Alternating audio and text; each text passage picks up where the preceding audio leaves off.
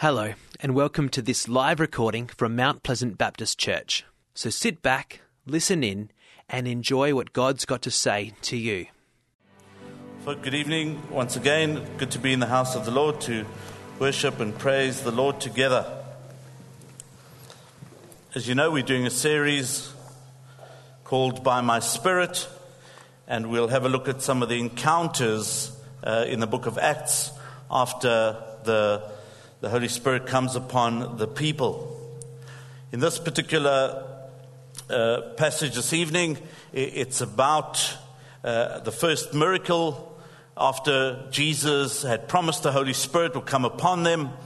And uh, as they gather with the people, we see that the Holy Spirit is with them, and we see the first miracle performed uh, after Pentecost. It's a miracle of healing, and it's different from those faith healers uh, that we see today, often on television, where it's all about them or the person being healed.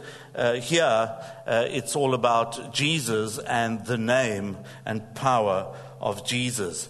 Let's listen to, to Mike Ram read uh, the passage for tonight, please. A reading from the book of Acts, uh, chapter 3, verses 1 to 11. One day, Peter and John were going up to the temple at the time of prayer, at three in the afternoon. Now, a man who was lame from birth was being carried to the temple gate called Beautiful, where he was put every day to beg from those going into the temple courts. When he saw Peter and John about to enter, he asked them for money. Peter looked straight at him, as did John. Then Peter said, Look at us. So the man gave them his attention, expecting to get something from them. Then Peter said, Silver or gold I do not have, but what I do have I give you. In the name of Jesus Christ of Nazareth, walk. Taking him by the right hand, he helped him up, and instantly the man's feet and ankles became strong. He jumped to his feet and began to walk. Then he went with them into the temple courts walking and jumping and praising God. When all the people saw him walking and praising God, they recognized him as the same man who used to sit begging at the temple gate called Beautiful, and they were filled with wonder and amazement at what had happened to him. While the man held on to Peter and John, all the people were astonished and came running to them in the place called Solomon's Colonnade. Thank you, Mike. Folks, I want to have a look at this passage and just see what we can learn from it. I think, firstly, uh, we see the lame man's misery. Here is a man who uh, is at the age of 40. He'd been uh, born lame all his life. And so, probably the first 10, 15, 20 years of his life, been looked after by his parents. And then, after that, each day, apart from the Sabbath, being carried by one of his friends to the temple gate called Beautiful, ironic. And he's placed in front of this temple gate. And uh, I just worked out roughly for the last 20 years, that'll, uh, apart from the Sabbath, that's about 6,260 days um, and 1,040 on the Sabbath days that he wouldn't have come. But over 6,000 days, every single day, he would be picked up by some of his mates, be carried outside and put at that temple gate. He was a fixture of Jerusalem at the time. In fact, if he was not there one day, they would say, Where is this lame man? He has been here every single day. Where is he? His friends carried him. He would kneel down there or sit down there uh, and he would beg for money. Alms for the poor, please. Uh, anybody got a spare coin uh, for something to eat, please? And so at this beautiful location, people would come every single day, a number of times a day, to this location, to the temple, to be able to pray. They probably would have known him and would have called him by name. They would have said, uh, Here is something uh, so you can look after yourself. Again, we know that he was crippled from infancy, never able to run or play, always carried by somebody. And at that time, if you were born that way, you were probably regarded as cursed. And so the father had the authority and the right to say, when this baby was born, lame as a baby and child was, he could say, I don't want this child. But they decided to keep this child uh, according to tradition, and so kept this kid. But a, for over 20 years, he was carried by his mates and was a fixture at this beautiful place. Still, he was a man in misery. Secondly, we see this lame man's medicine. In verse 3, we read, When he saw Peter and John about to enter, he asked for money. Peter and John were on their way to the temple to pray, and the Bible says in the ninth hour or three o'clock in the afternoon, saw this crippled man, and he asked them for money. Peter, John, or he wouldn't have said their names, any spare money, please? Do you have some money, please? And that would have been his uh, mantra every day, day in and day out. Have you got some money for me uh, to, to look after me, please? Um, but you find the, the interesting response by, by Peter and John. Very interesting response. And, and they say in verse 6 Silver or gold I do not have, but what I do have I give you. In the name of Jesus Christ of Nazareth, walk. Very interesting uh, response by these two men. And what, what provoked this response was just recently an interaction with the Holy Spirit. It was the day of Pentecost, a week before that. They had received the Holy Spirit. They'd seen the amazing work of God at hand. They'd seen what Jesus had promised in John 14 that he would give them the Parakletos, the comforter, the helper was fulfilled at Pentecost a week before that, and now they're going to the temple to praise Jesus and to preach the good news. And here they come across this lame man, and here he's asking for money, and they say, Silver or gold, we have none. So my impression was always, where would this uh, lame man expect to, to have Peter and John give him a piece of gold, a bar of gold or a bar of silver? But if you look at those two Greek words, they actually, they, they all end off with round, but it's silver plated round coin, or gold gold plated round coin. Peter and John would have had coins in their pockets, I think, but they're saying, listen, you have a greater, deeper spiritual need, my friend, rather than just your feet to be made whole and walk. There is a need for Jesus Christ. There is a need for something deeper. And I think there's a major lesson for you and I to learn, and that is that Jesus Christ needs to come into every single person's heart way more than we need to stand, rise, and walk. And I say that with respect and sensitively. Because you can be walking and miss the boat. You could be walking and standing and running, and you can have everything that the world can offer you and still miss eternity. Sir, layman, silver coin, gold coin, I don't have. But in the name of Jesus Christ of Nazareth, rise up and walk. Wow, something extremely profound. Something extremely profound. So we begin to see the importance of this name of Jesus Christ. And that's the title of the sermon this evening. So, in the name of Jesus Christ, rise up and walk. That word, rise up, a hero, collect your faculties, come to your senses, roll over as if you have come to a new life, rise up and walk, awake from your slumber, as it were. As it were. Friends, there are a couple of reasons why the name of Jesus and the names were important in those days.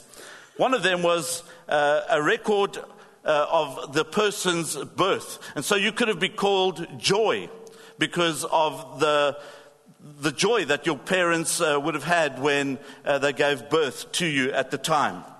So the name related to birth. Others would have been called sorrow, perhaps because of the trauma that uh, mom might have gone through giving birth to you.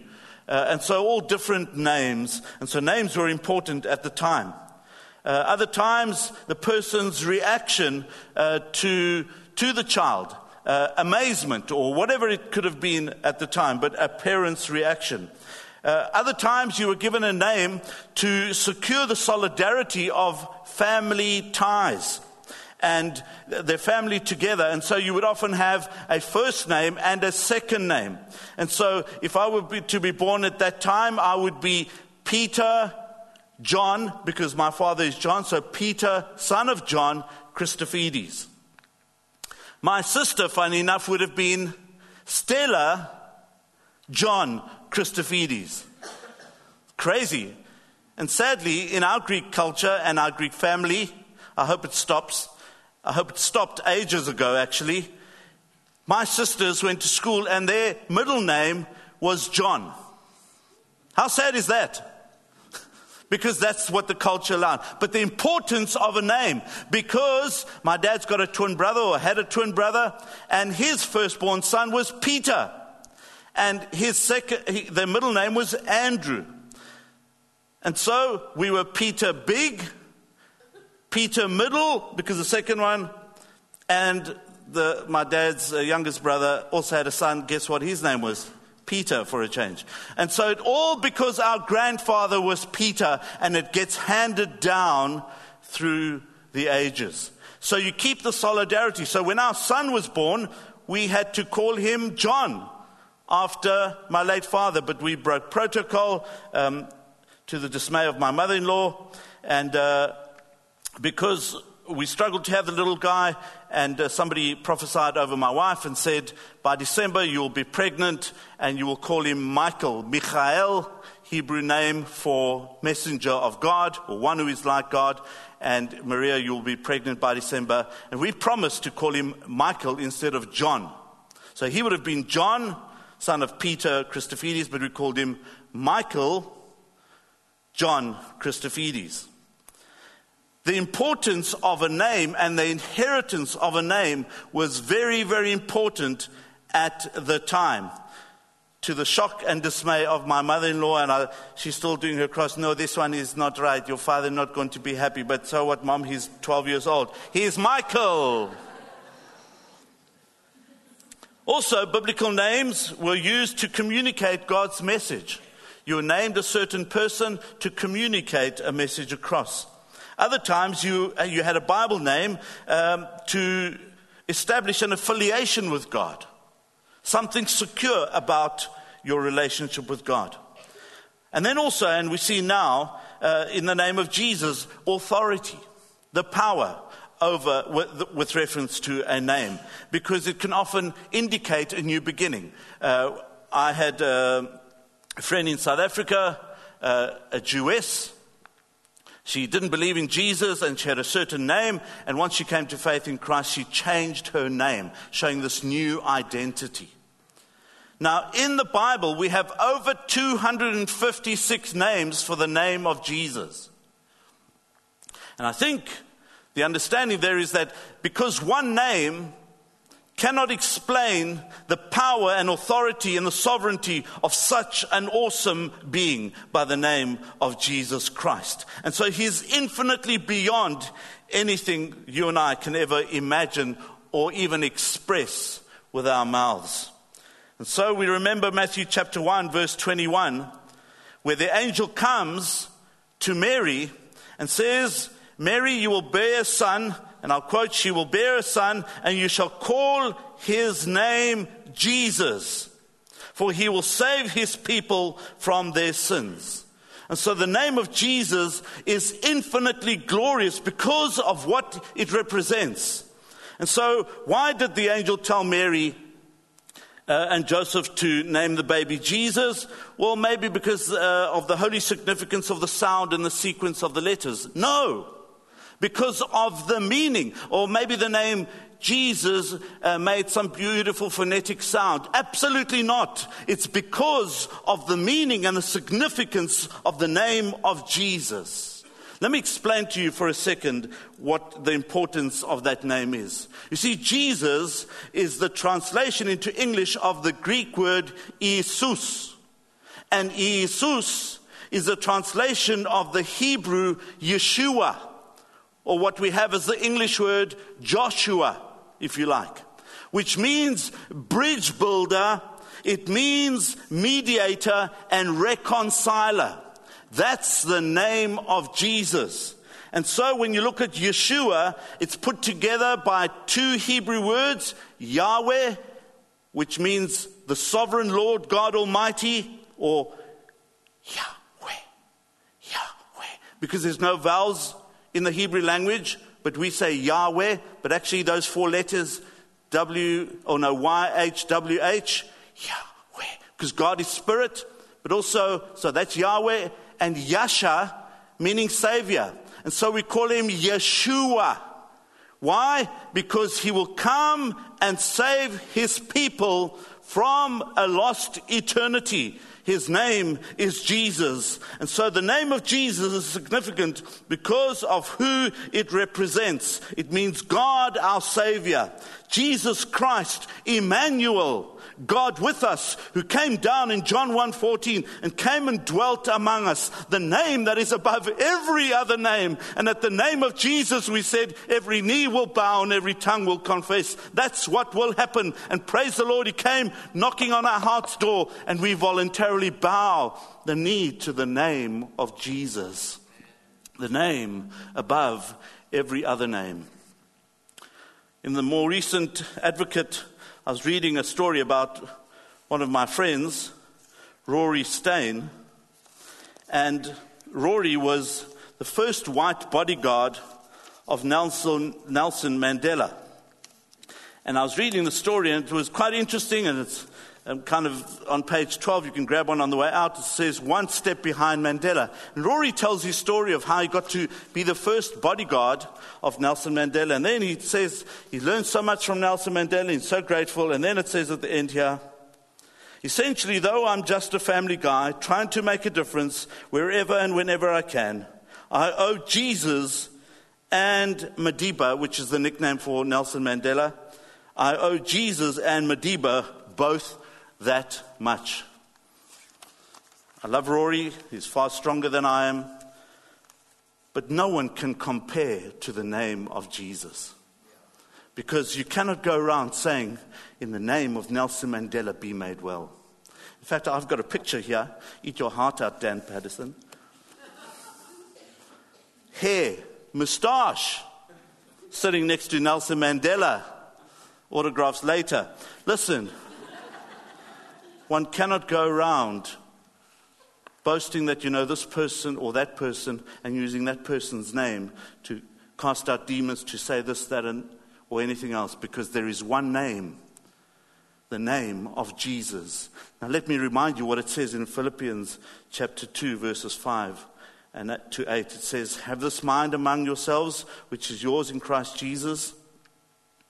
Talking about the humility of Christ, the selfless humility who, though he was in form of God, did not count equality with God a thing to be grasped, but emptied himself. Geno is the word there. He made himself empty, void of no reputation.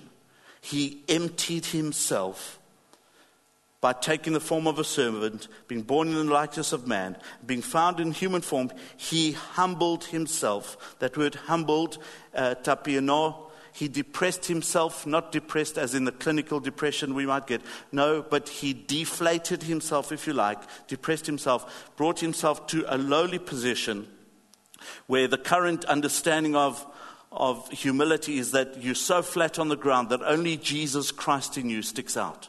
Isn't that beautiful? You're so flat on the ground, humility, that only Jesus Christ in you sticks, out. And that's what Jesus did humbling himself by becoming obedient to the point of death, even death on the cross.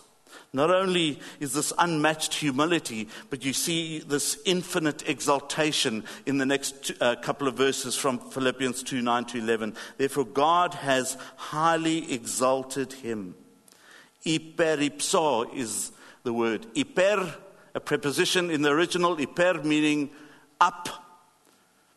Ipso, over, double understanding there, double strength there. What is he saying there? Above and beyond, above and supremely elevated is what that word means. Elevated above every other, rise to the highest position. Do you get that? Therefore, God has highly exalted him and bestowed on him the name that is above every name, so that at the name of Jesus every knee should bow in heaven and on earth and under the earth, and every tongue confess that Jesus Christ is Lord. The word Christ there, Christos meaning Messiah, that was promised in the Old Testament, one who would come, who would be anointed to be the Messiah. His name is Jesus.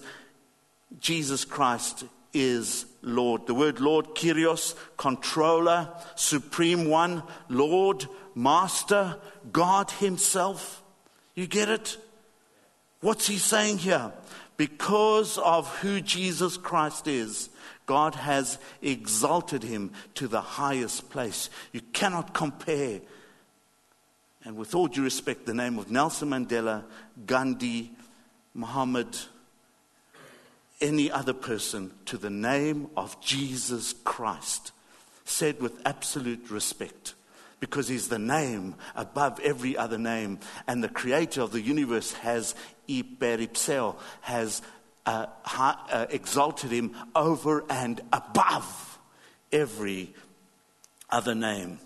You see, we need to praise the name of Jesus, our awesome Savior, because He is worthy. And the word worthy meaning, you know what? He weighs way more.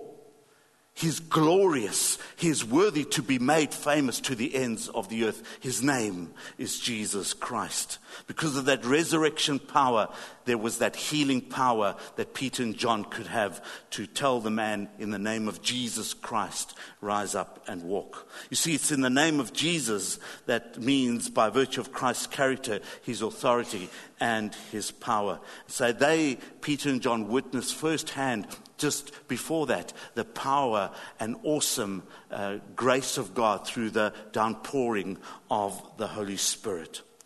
You see, as they walked, they knew with absolute confidence and they had the gift of faith. And, folk, I say this with respect, it's got to do with who Jesus is rather than my faith. I don't put my faith in the healing, I put my faith in the name of Jesus. Some get healed, others don't. I don't fathom that. It's God's prerogative. But one thing I do fathom the power lies in the name of Jesus, the name above every other name. And at that name, we bow, our, bow down our knee this evening. We have the layman's misery, we have his medicine, but then we see that amazing miracle. We see this lame man walking in verses 7 and 8. And the Bible says that, that in a flash, immediately, taking him by the hand, uh, he helped him up. And instantly, uh, the man began to uh, leap up, stood, and he began to walk. His bones received strength. He was leaping and walking. We see the lame man praising in verses 8 and 9. And that word praising God uh, eneo means extolling him and recommending the name of Jesus to everybody else. Isn't that amazing? You know what? I was lame, but now I can walk. I recommend Jesus. Look at the television, they recommend this, that. Burgers are better somewhere else. This, that, the next thing. But who recommends Jesus to anybody else? Friends, please, it needs to be you and I who have experienced the power, that resurrection power of the name of Jesus. And we're able to recommend this name because he's the name that is above every other name. You see, this man, the only thing he could do was worship Jesus, to give him worth. To say he, I glorify Jesus because I've sensed his presence. He touched me. Oh, he touched me. I was lame, but now I can walk. Spiritually, I was blind, but now I can see, as it were. I was deaf, but now I can hear his name is Jesus. And he went around making the name of Jesus famous and recommending the name of Jesus to everybody he came into touch with. He was testifying, the Bible says. When all people saw him walking and praising, they began to ask certain things. Later on in, in in chapter 4, verses 1 and 2, we see uh, Peter and John put in prison. And I love the way chapter 4 starts off explaining that they're put in prison. But then in verse 4, it says, How be it? Another nice word would be, But many of them which heard and, and the word believed. And the number of men was about 5,000. They were put in prison, captive audience, beautiful. How many of them came to faith? About 5,000. Wow.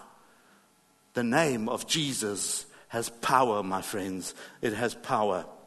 And what were they praying for? Lord, keep us safe in prison? No. Chapter 4, verse 29 to 31, the, apostles prayed to have boldness. That beautiful word parrhesia, which means freedom, to be fearless with confidence to preach the name of Jesus so people can experience it.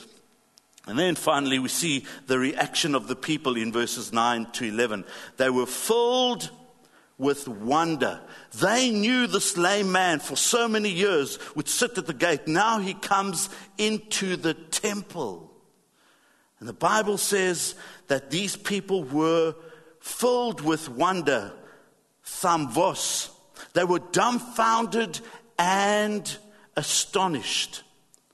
They were dumbfounded and astonished. And that word is used twice first to be dumbfounded and astonished, and then a second time they were astonished, is, is the English word, the Greek word ek thamvos. Why do I mention that? Because they were the second time utterly astonished, utterly dumbfounded. And in fact, it says they were filled with wonder and amazement. Young people, you want to take some drugs? Here it is. Ecstasis is the Greek word there. We get the English word ecstasy. Take Jesus, you'll be filled with ecstasy. Take that. I'll get a rebuke later. Comes from the Bible, please. It says in verse 10 they recognized him as the same man who used to sit begging at the temple gate called Beautiful, and they were filled with wonder, thamvos, and amazement at what had happened to him. This word ecstasis means displacement of mind or trance. That makes sense. the Bible's always a step ahead of somebody else, by the way. They were filled with ecstasy. Why? Because they recognized this man had been touched because of the name of Jesus. The people were left speechless. Something strange had happened that day. Strange because Jesus had come and touched this man. Two apostles were going to pray. No gold coin, no silver coin, but in the name of Jesus. And when people saw this, they were astonished. Friends, when we use the name of Jesus, people will be filled with wonder and astonished. People go and claim certain healings today, certain fake things, and the television cameras and the newspapers run after this fakeness. But it's the name of Jesus that's important. Alan Emery was not only been successful in business, but had devoted much of his time to providing leadership to many Christian organizations, is highly respected as a shrewd yet kind man, and this is credit to his father. Alan recalls taking an extended train trip as a youngster. One morning in the dining car, he heard his father, himself an imported businessman, comment that the porter seemed to be in pain and walked with a limp. The poor man, it turned out, was suffering from an infected, ingrown toenail. And so the story goes where this man, just a simple businessman, not a doctor, goes and brings this porter into his carriage and manages to take his shoe and his sock off and cuts that ingrown toenail out and begins to talk to this porter. And as the story continues, the porter is asked about uh, whether he knows Jesus, and the porter says, My mother knows Jesus. She's a woman of prayer, and I'm sure she's praying for me. She's a churchgoer, but I've not known Jesus the way my mother knows Jesus. And so this man is able to lead uh, this person to the Lord Jesus Christ and touches his toe. And he comes out and he explains to this young man whose father touched the porter's toe. And he says, Well, while he was dressing my toe, your daddy asked me if I loved the Lord Jesus. I told him my mother did, and the story goes on. As I saw your daddy carefully bandaging my foot, I saw love that was Jesus' love, and I knew I could believe it. We got down on our knees and we prayed, and now I know that I'm important to Jesus and that He loves me. With that, the porter burst into tears again.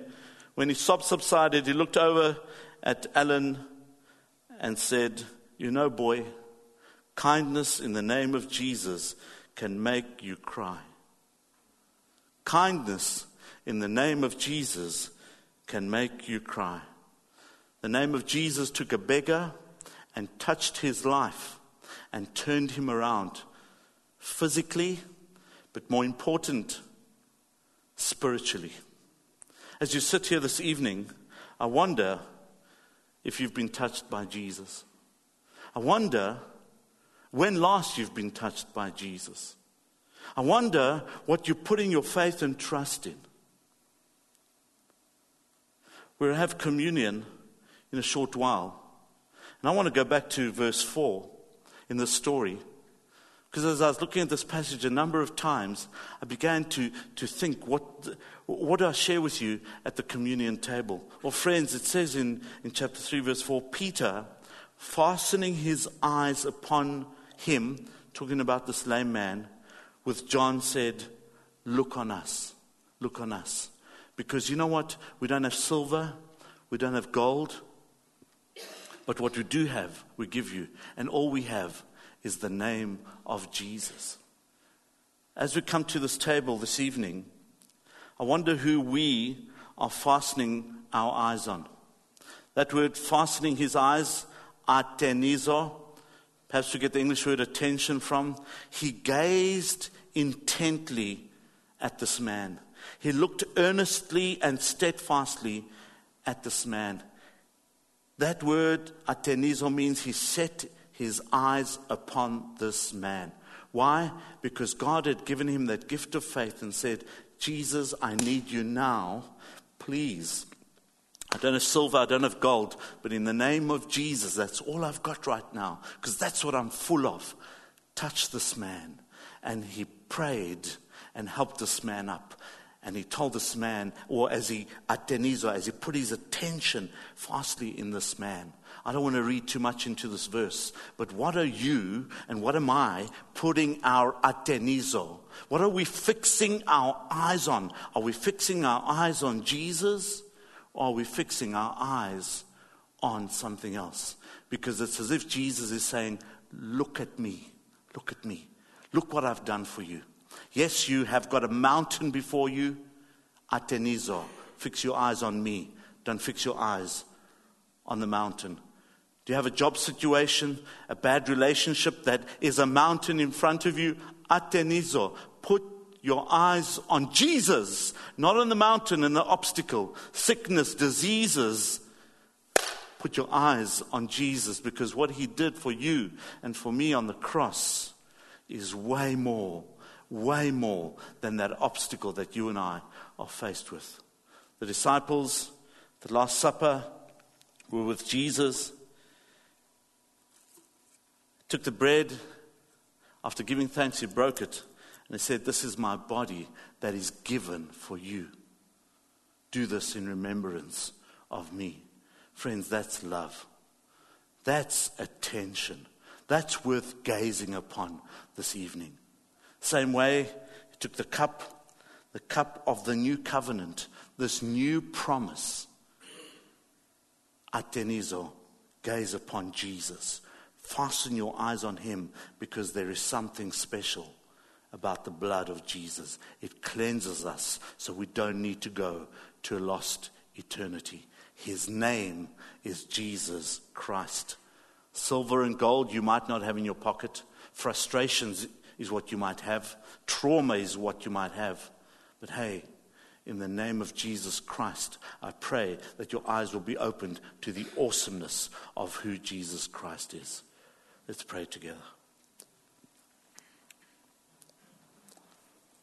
Our Father, we look on you this evening. Lord, we pray that you will come and touch us in the name of Jesus Christ of Nazareth, the name that is above every name. And Lord, we bow down the knee to the name of Jesus this evening. Thank you, Lord, that we have the privilege of putting our, our attention to you, of looking at you and you alone. Lord, as we drink of this cup and eat of this bread, Lord, symbolizing your blood and your body, we pray, Lord, that you will touch us, heal us. If there is anything that is lame or broken or not working in our lives, Lord, I pray that you will restore it to full health, Lord.